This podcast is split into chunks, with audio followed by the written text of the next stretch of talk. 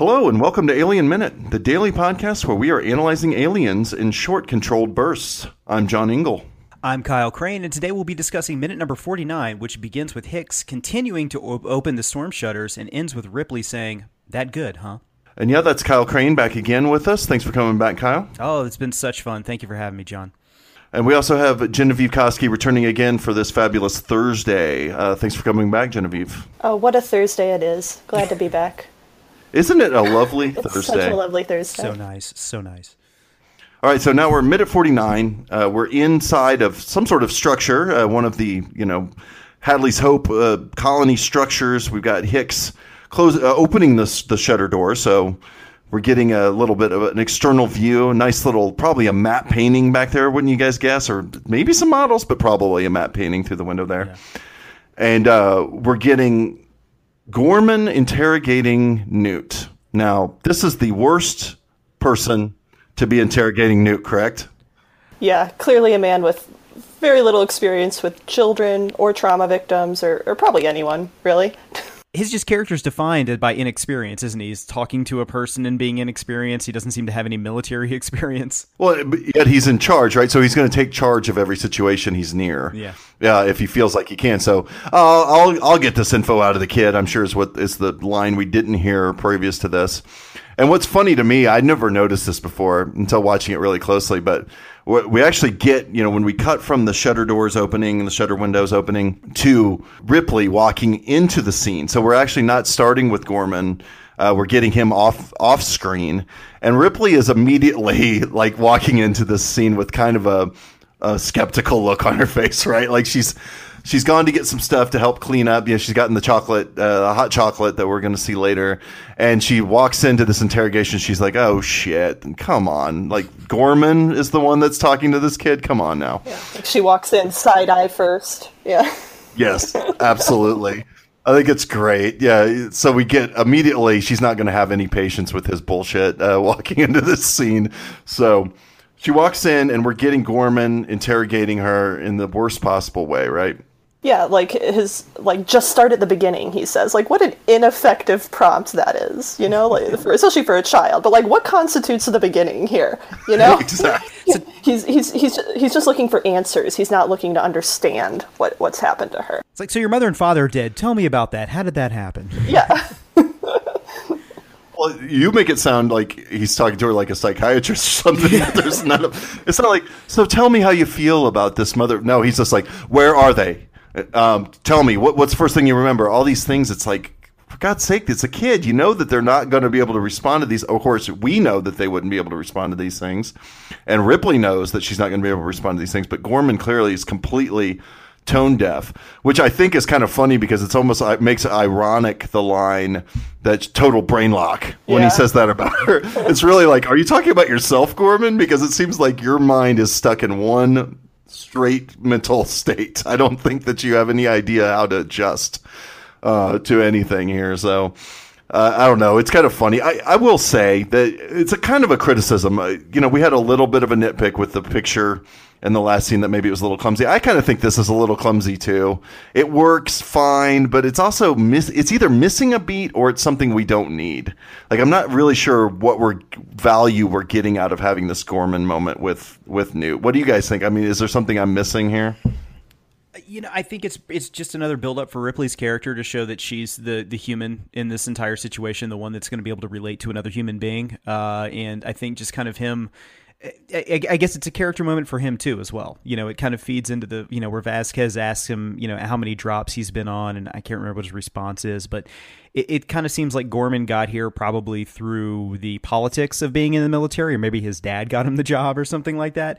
So I think maybe we're supposed to see again that uh, you know he's inept uh, at the way he's he's leading this entire unit, and Ripley is the one with a heart, so she's going to be able to one.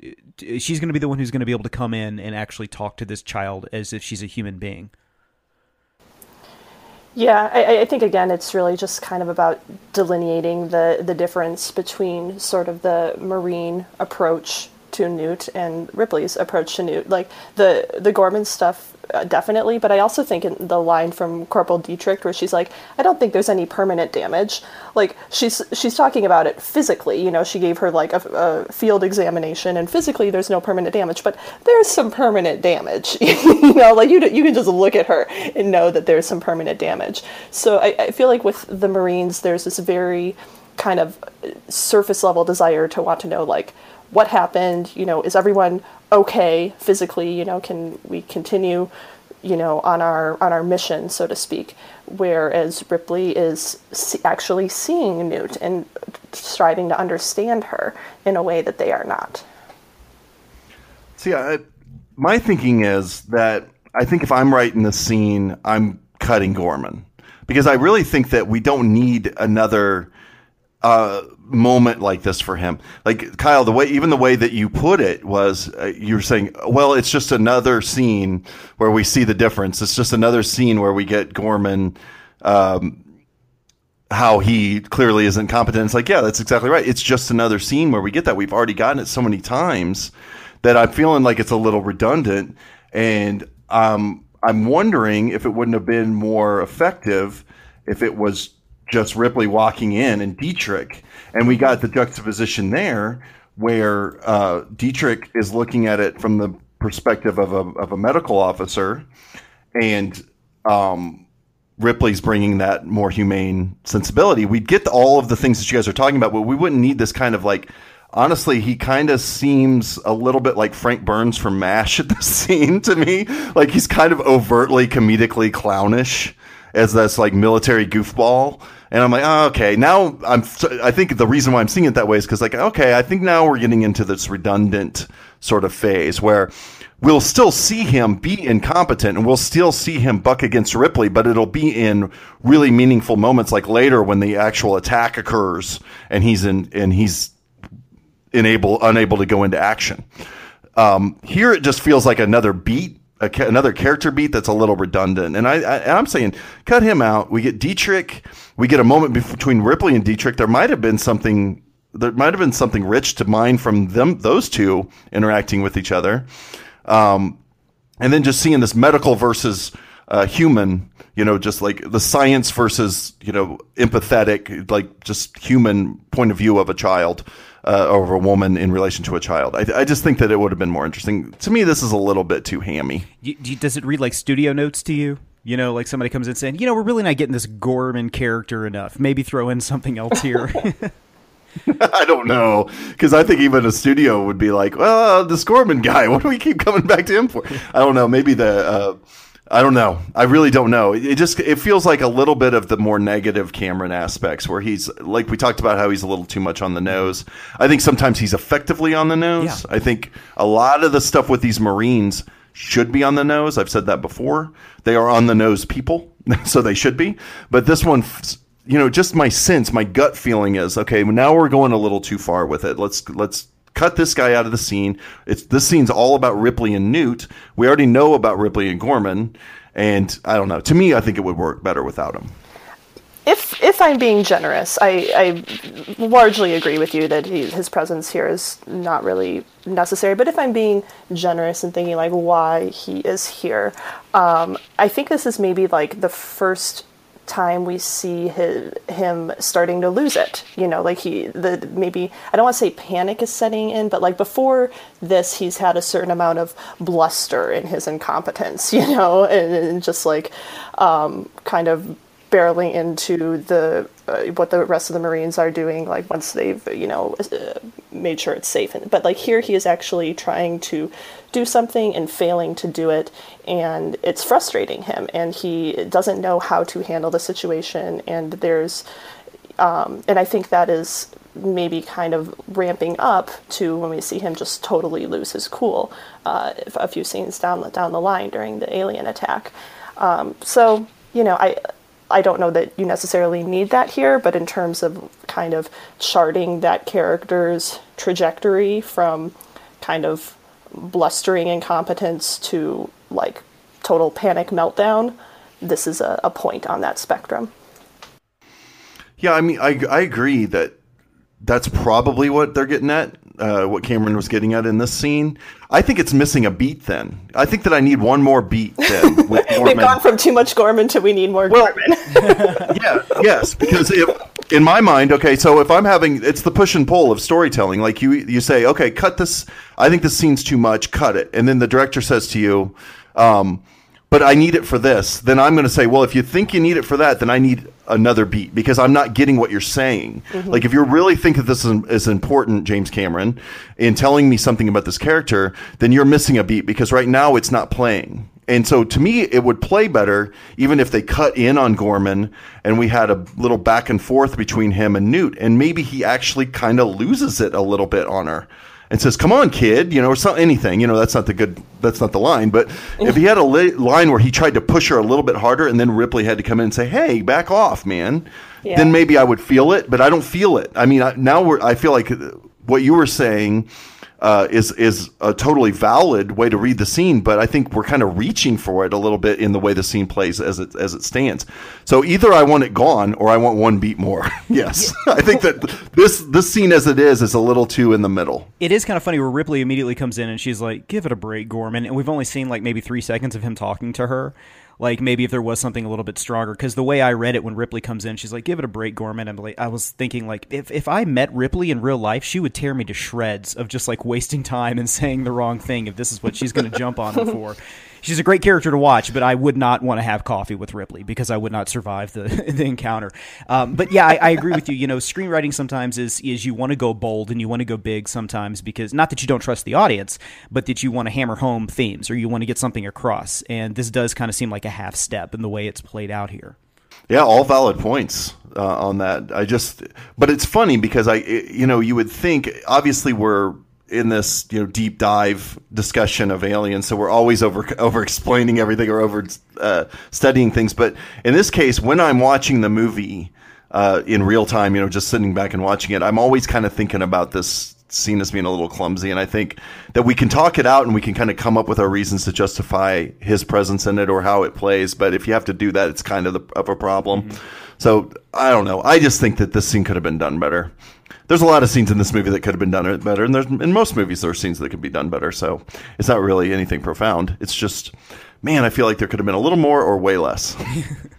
Um, I do think that uh, I, this is just another minute that really highlights Carrie Henn's performance and particularly the physicality of it because this is a she's still silent at this point, you know, and she is creating her character entirely through her physical presence in this moment. And, you know, obviously the costuming and the hair help, but you know, in, in this scene especially, she just has the the feral child pose down pat. I mean, like, like I think it's the the combination of tension in her face and the total slackness in her body that it, it gives the impression of someone who's just like physically worn down by the terrors in their mind.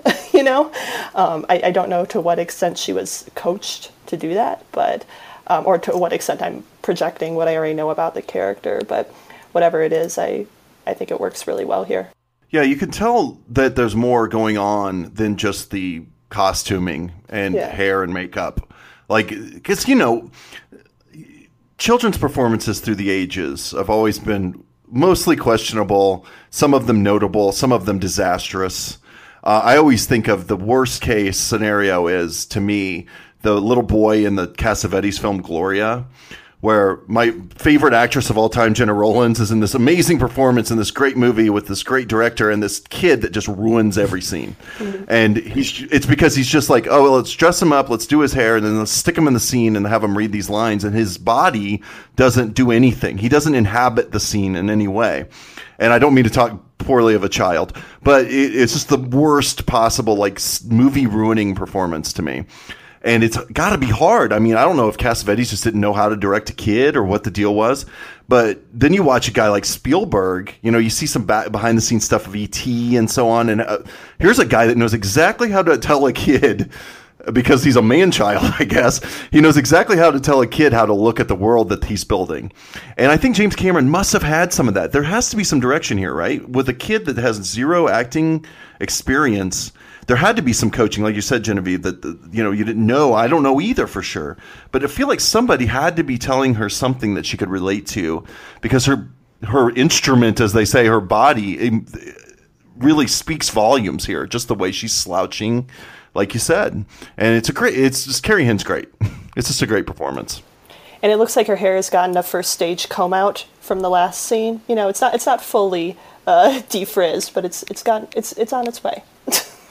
Do you think Ripley might have, you know, in carrying her into this facility, yeah. Ripley might have run some fingers through yeah, it? Yeah, a nice finger comb. Yeah. yeah, she's got some nice beach waves going on now.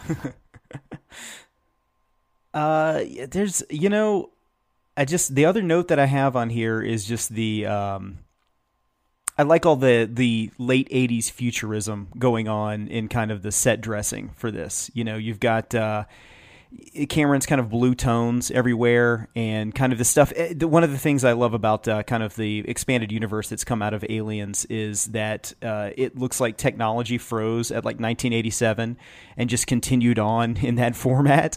And I think this is what uh, probably in Cameron's, you know uh, futuristic world what like a you know 2179 whatever year this takes place and what an actual like office would have looked like. You know you don't have flat screen monitors or where everything's still like you know lcd monitors and stuff but uh, it's uh, some nice set dressing going on here but well and whatever that medical tricorder kind of thing that dietrich has is supposed to be mm-hmm I mean, I'd swear I'm not. I'm no gearhead by any means, and maybe uh, our our great contributing listener Eric Moore out there would know more about this prop.